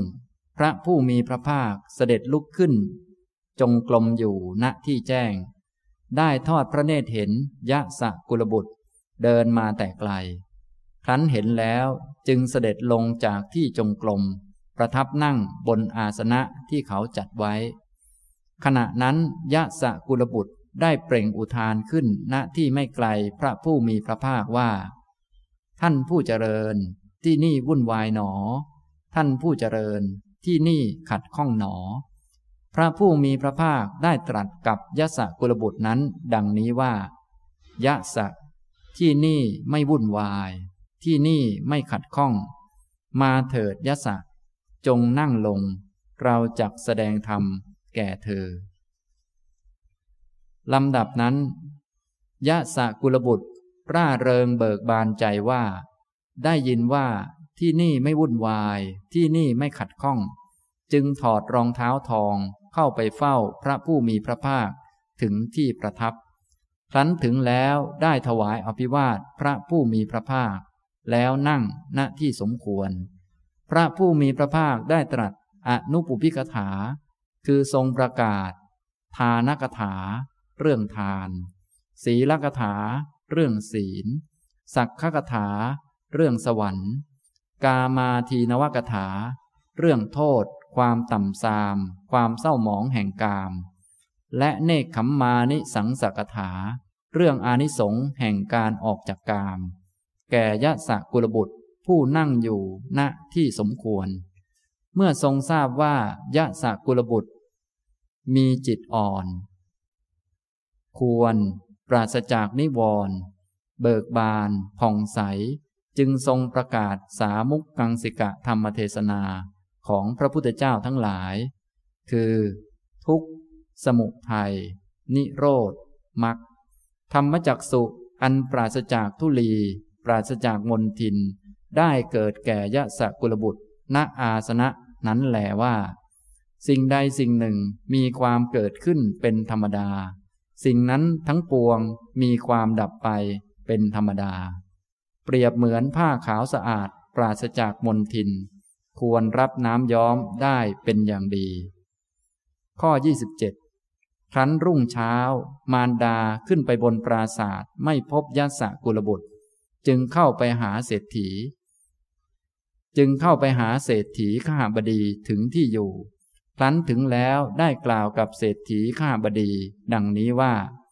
ท่านข้าบดีเจ้าข้า ยะสะบุตรของท่านหายไปไหน ฝ่ายเศรษฐีขหบดีส่งทูตขี่ม้าไปตามหาทั้งสี่ทิศ ส่วนตนเองไปยังป่าอิสิปตนะมฤคทายวัน ได้พบรองเท้าทองวางอยู่ จึงตามไปอย่างที่นั้น พระผู้มีพระภาคทอดพระเนตรเห็นเศรษฐีขหบดีเดินมาแต่ไกล ครั้นทอดพระเนตรเห็นแล้วทรงมีพระดำริว่า ถ้ากระไร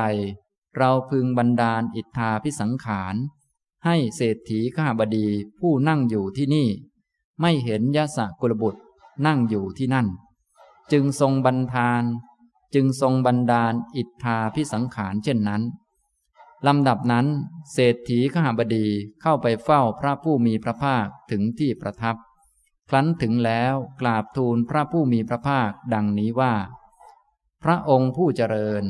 พระผู้มีพระภาคทรงพบยะสะกุลบุตรบ้างไหม พระพุทธเจ้าข้าพระผู้มีพระภาคตรัสว่า ข้าบดี เชิญท่านนั่งลงก่อนเถิด บางทีท่านนั่งที่นี่แล้ว จะพึงพบยะสะกุลบุตรนั่งอยู่ที่นี่ก็ได้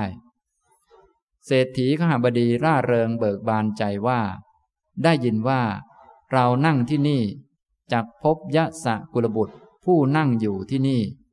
จึงถวายอภิวาทพระผู้มีพระภาคแล้วนั่งณที่สมควร พระผู้มีพระภาคได้ตรัสอนุปุพิกถา คือทรงประกาศ ทานกถา ศีลกถา สักขกถา กามาทีนวกถา เนคขมมานิสังสกถา แก่เศรษฐีขหบดี ผู้นั่งณที่สมควรแล้ว เมื่อทรงทราบว่า เศรษฐีขหบดีมีจิต ควร อ่อน ปราศจากนิวรณ์เบิกบาน ผ่องใส จึงทรงประกาศสามุกกังสิกะ ธรรมเทศนาของพระพุทธเจ้าทั้งหลาย คือ ทุกข์สมุทัยนิโรธมรรคธรรมจักสุอันปราศจากทุลี ปราศจากมนทิน ได้เกิดแก่เศรษฐีขหบดี ณอาสนะนั้นแลว่า สิ่งใดสิ่งหนึ่งมีความเกิดขึ้นเป็นธรรมดา สิ่งนั้นทั้งปวงมีความดับไปเป็นธรรมดา เปรียบเหมือนผ้าขาวสะอาดปราศจากมลทิน ควรรับน้ำย้อมได้เป็นอย่างดี เศรษฐีขหบดีได้เห็นธรรมแล้ว บรรลุธรรมแล้ว รู้แจ้งธรรมแล้วยังลงสู่ธรรมแล้ว ข้ามความสงสัยแล้ว ปราศจาก ความแคลงใจ ถึงความเป็นผู้แกล้วกล้า ไม่ต้องเชื่อผู้อื่นในคำสอนของพระศาสดา ได้กราบทูลพระผู้มีพระภาคดังนี้ว่า พระองค์ผู้เจริญ ภาสิทธิ์ของพระองค์ชัดเจนไพเราะยิ่งนัก พระองค์ผู้เจริญ ภาสิทธิ์ของพระองค์ชัดเจนไพเราะยิ่งนัก พระองค์ทรงประกาศธรรมะแจ่มแจ้งโดยประการต่างๆ เปรียบเหมือนบุคคล หงายของที่คว่ำเปิดของที่ปิด บอกทางแก่ผู้หลงทาง หรือตามประทีปในที่มืดด้วยตั้งใจว่า คนมีตาดีจักเห็นรูป พระองค์ผู้เจริญ ข้าพระองค์นี้ขอถึงพระผู้มีพระภาค พร้อมทั้งพระธรรมและพระสงฆ์เป็นสารณะ ขอพระผู้มีพระภาคจงทรงจำข้าพระองค์ว่าเป็นอุบาสกพูดถึงสารณะ ตั้งแต่วันนี้เป็นต้นไปจนตลอดชีวิต เศรษฐีขหาบดีนี้แลได้เป็นเตวาจิกะอุบาสก คือผู้กล่าวถึงรัตนะทั้งสามว่าเป็นสารณะเป็นคนแรกในโลกนะครับ อันนี้อ่านให้ฟังย่อๆนะยังมีเรื่องต่อไปเป็นแบบพุทธประวัติอีกยาวทีเดียวนะที่อ่านให้ฟังตรงนี้ก็จะให้ทราบว่าก่อนที่จะเกิดธรรมจักสุ อันปราศจากทุลีปราศจากมนทินว่าสิ่งใดสิ่งหนึ่ง เกิดขึ้นเป็นธรรมดา สิ่งนั้นทั้งมวลล้วนดับไปเป็นธรรมดาเนี่ยเขาทำยังไงนะท่านฟังดูแล้ว ก็คงจะทราบข้อธรรมที่ ทั้งสองท่านได้พิจารณาก็คือเรื่องอนุปุพิกถานะถ้าพิจารณาเป็นเนี่ยก็สามารถที่จะมีดวงตาเห็นธรรมได้ ยอมรับสัจธรรมความจริง ได้เป็นพระโสดาบันได้ เช่นเดียวกันนะซึ่งข้อธรรมชุดนี้มีผู้บรรลุเยอะตั้งแต่ในยุคพุทธกาลนะก็เริ่มต้นก็คือท่านพระยศหลังจากที่พระพุทธองค์ประกาศธรรมจักที่ป่าอิสิปตนะมฤกทายวัน มีท่าน อัญญาโกนทัญญะได้บรรลุธรรม ต่อมาก็ขอบวชนะแล้วต่อมา ท่านปัญจวัคคีย์ทั้งห้าเมื่อบวชหมดแล้ว พระพุทธองค์ก็ทรงแสดงอนัตตลักษณะสูตรนะท่านเหล่านั้นก็ได้บรรลุเป็นพระอรหันต์นะครับ อย่างนี้ เมื่อพระองค์ประทับอยู่ที่นั่นแหละ ท่านพระยศก็มา ดังเรื่องที่อ่านให้ฟัง พระพุทธองค์ก็ทรงแสดงอนุปุพิกถา และเมื่อทราบว่าจิตของท่านควรต่อการงาน มีสมาธิแล้วพระองค์ก็ประกาศอริยสัจ ก็ได้บรรลุเป็นพระโสดาบัน บิดาของท่านก็มาตาม ก็ได้ฟังแบบเดียวกัน ได้บรรลุเป็นพระโสดาบันนะ ทีนี้ต่อมาเมื่อท่านพระยศตอนฟังบิดาของท่านอยู่ ท่านก็ได้บรรลุเป็นพระอรหันต์ได้ขอปวด พระพุทธเจ้าก็นิมนต์ท่านเศรษฐีก็นิมนต์พระพุทธเจ้า พร้อมพระยศนั้นไปที่บ้าน ภรรยาเก่าและมารดาของท่านก็ได้ฟังธรรม ฟังเรื่องเดียวกัน คืออนุปุพิกถา แล้วก็ประกาศอริยสัจได้บรรลุเป็นพระโสดาบัน ประกาศตนเป็นอุบาสิกา คู่แรกของโลกนะต่อมาเพื่อนของท่านพระยศสี่คนที่เป็นลูกเศรษฐีก็มาเหมือนกัน ก็ฟังเรื่องเดียวกัน ได้บรรลุธรรมเป็นโสดาบัน แล้วก็ขอบวชนะสี่คน ต่อมาก็มีเพื่อนของท่านชาวชนบทห้าสิบคน ก็มาเหมือนกัน ได้ข่าวว่าท่านพระยศออกบวช การออกบวชของท่านคงจะดี คงจะเป็นเรื่องถูกต้องดีงามก็เลย มา ท่านพระยศก็พามาเฝ้าพระพุทธเจ้า พระพุทธเจ้าก็ทรงแสดงอนุปุพิกถา และประกาศอริยสัจท่านเหล่านั้นทั้งห้าสิบก็ได้บรรลุเป็นพระโสดาบัน ขอบวชนะต่อมาเมื่อเดินทางไปประกาศศาสนา จากพาราณสีไปแคว้นมคตนะ พระพุทธองค์ก็ไปเจอกับกลุ่มพัทธวัคคีสามสิบคน กลุ่มพัทธวัคคีนี้ก็พาภรรยามาเที่ยว มาเที่ยวเขาเที่ยวป่านะยี่สิบเก้าคนมีภรรยา อีกคนหนึ่งไม่มีเขาก็เลยไปหา หญิงโสเภณีมาให้เป็นภรรยาชั่วคราวแทน หญิงโสเภณีก็ขโมยของไป ก็พากันตามหา มาเจอพระพุทธเจ้า พระพุทธองค์ก็ตรัสถาม นะเขาถามหาผู้หญิงคนนั้น ว่าสมณะท่านนั่งอยู่ในที่นี้เห็นบ้างไหมพระพุทธองค์ก็ได้ตรัสถามว่าจะแสวงหาผู้หญิงคนนั้น หรือว่าจะแสวงหาตนดีแสวงหาผู้หญิงหรือแสวงหาตัวเองดี ก็ตอบว่าแสวงหาตนดีกว่าแสวงหาตัวเองดีกว่า อย่างนี้พระพุทธองค์ก็ทรง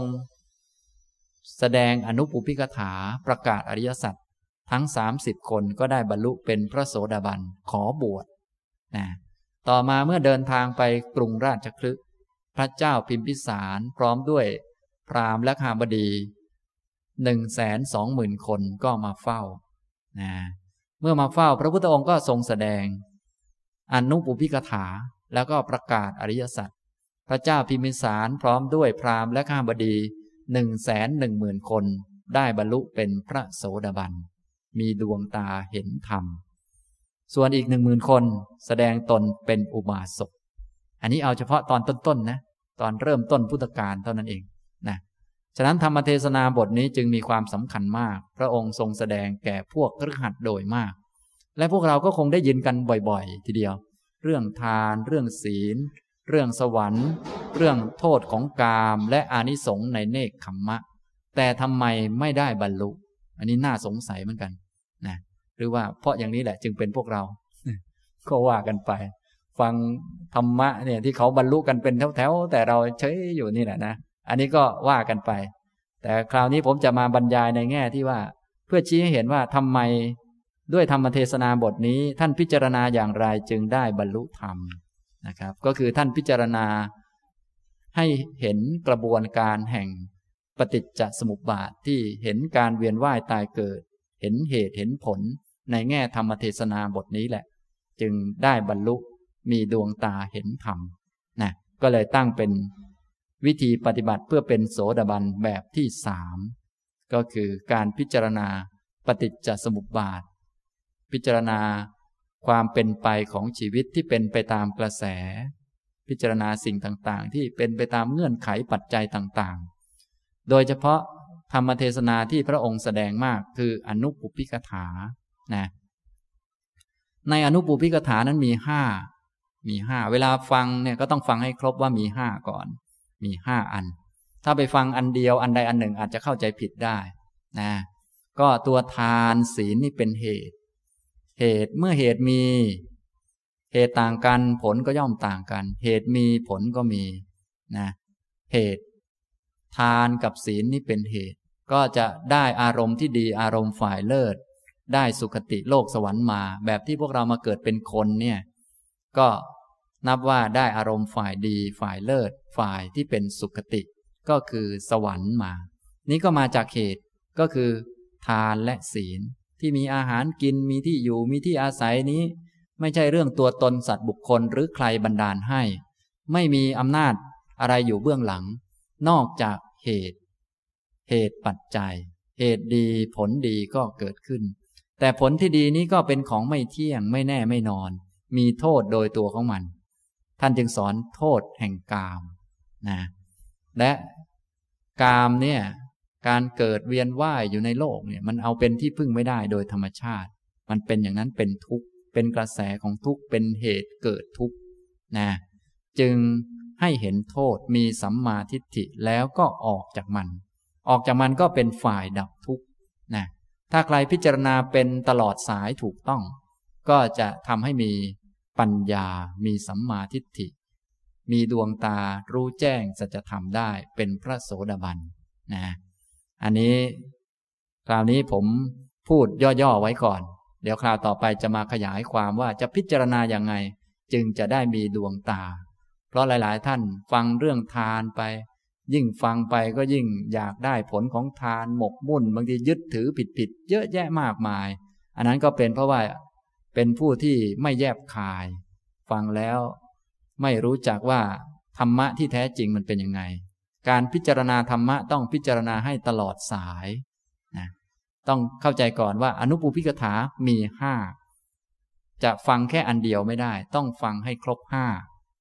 จึงจะครบถ้วน ต้องฟังให้ครบห้าให้ทานเป็นของดี ได้รับผลที่ดี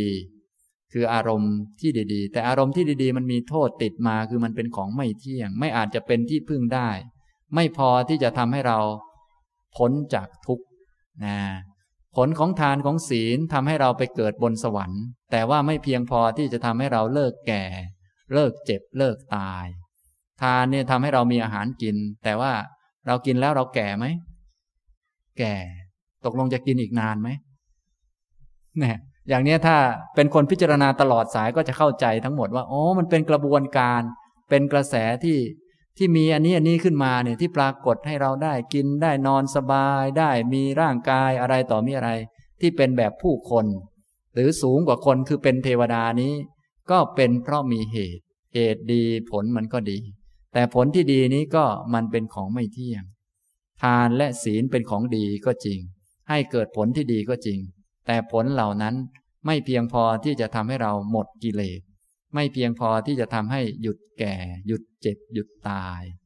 นะผลพิสูจน์ก็คือท่านทั้งหลายที่นั่งอยู่นี้เป็นผลของกรรมดีมาเกิด มีอาหารกินก็เป็นผลของกรรมดี มีที่นอนสบายก็เป็นผลของกรรมดี นอนที่นอนนุ่มๆแล้วมันแก่ไหมครับ หรือว่าจะเลิกตายไปเลย บางคนนอนจนจะตายแล้วขึ้นอืดอยู่นั้นอ้วนอยู่นั้นยังไม่สำนึกอีก มันก็วุ่นวาย อย่างนี้ฉะนั้นถ้ามองตลอดสายแล้วก็จะรู้ว่าเออมันทางออกมันไม่มีเลย ฉะนั้นจะต้องเห็นอานิสงส์ของเนคขมมะนั่นแหละ จึงจะได้เข้าใจถึงอีกทางหนึ่งที่เป็นมัชชิมาปฏิปทา หรืออริยมรรคมีองค์แปดที่พระพุทธองค์ตรัสไว้นะถ้าเป็นคนพิจารณาโดยครบถ้วนตลอดสายอย่างนี้ ก็จะเข้าใจปฏิจจสมุปบาทเห็นทุกข์และความดับทุกข์ได้ เข้าใจอริยสัจได้ แต่ถ้าพิจารณาไม่เป็นแหมเขาบอกว่า ให้ทานนะ ได้ผลเยอะนะบางคนน้ำลายยืดเลย อยากได้ผลของทาน ลืมพิจารณาให้ลึกซึ้งต่อไปว่า โอ้ยสิ้นสุดแล้วมันจะเป็นยังไงนะเหมือนเราพิจารณาแต่ร่างกายที่มันดีมันแข็งแรงอย่างนี้อย่างนี้อย่างนี้ ก็นึกว่ามันดีแล้วก็หลงเพลินอยู่ มองไม่ทะลุว่า ร่างกายนี้มันได้มาจากอะไร ได้มาจาก น้ำของพ่อแม่ผสมกัน มีอาหารเข้ามา โตมาเรื่อยๆ เป็นของไม่เที่ยง และจุดจบมันจะเป็นยังไง พัง ฉะนั้นถ้าคนมองตลอดสายก็จะเข้าใจ เหมือนอนุปุพิกถาก็เหมือนกัน ถ้าคนมองตลอดสายก็จะเข้าใจ แต่ถ้ามองไม่ตลอดสายนะ จับจุดใดจุดหนึ่งมา ก็จะเข้าใจผิดได้ง่ายนะเหมือนพวกเราก็คงเคยฟังเรื่องทานศีล เรื่องสวรรค์มานาน บางท่านก็ฟังเรื่องสวรรค์จนอยากไปสวรรค์แล้ว ฟังเรื่องสวรรค์ว่ามีอายุเท่านั้นเท่านี้ ท่านต้องการบอกว่า สวรรค์นั้นมันมีอายุจำกัดเท่านั้นเท่านี้ มันเกิดแล้วมันก็ตายเหมือนกัน แต่เราก็ฟังดู อู้ สวรรค์อายุยืนเนาะเราก็อยากจะไปบ้าง แต่จริง ๆ ที่ท่านแสดงว่ามันมีอายุเท่านั้น เพราะแสดงว่ามันไม่เที่ยง ถึงไปอยู่มันก็ตายอยู่ดี แต่พวกเราก็เข้าใจเพี้ยนไป เพราะมองไม่ตลอดนั่นเอง ไม่มองตลอดถึงโทษแห่งกาม ไม่มองตลอดถึงอานิสงส์ของเนคขมมะ มันก็มองไม่ทะลุปลุกโลงเหมือนมองแต่ร่างกายมันแข็งแรง ก็มองไม่ทะลุว่าเดี๋ยวสักหน่อยมันจะไม่แข็งแรง อย่างนี้นั่นแหละคล้ายกันเลยนะครับ อันนี้พูดเกริ่นให้ฟังก่อนว่า ธรรมเทศนาบทนี้มีผู้บรรลุเยอะ ต่อไปท่านทั้งหลายได้ฟัง ได้ทำบุญสุนทานต่างๆ ก็จะได้เอามาเป็นเครื่องพิจารณาว่า โอ้ ให้ทานเนี้ยได้รับผลที่ดีนะ แต่ผลที่ดีก็ไม่พอจะทำให้หมดกิเลส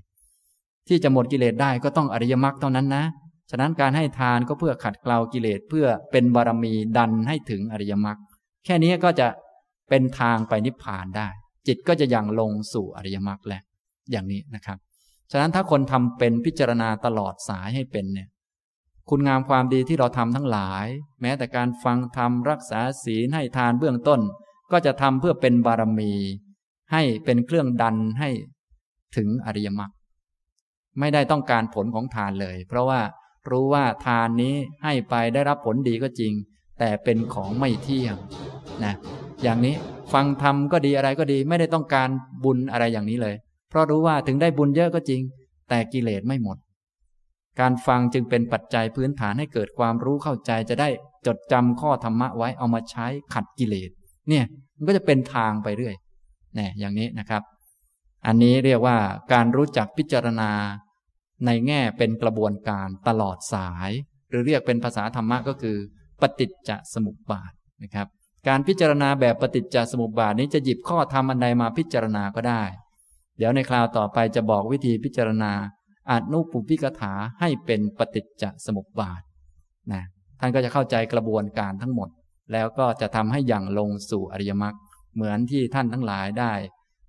บรรลุกันมาตามปรากฏในพระไตรปิฎกมีเยอะแยะ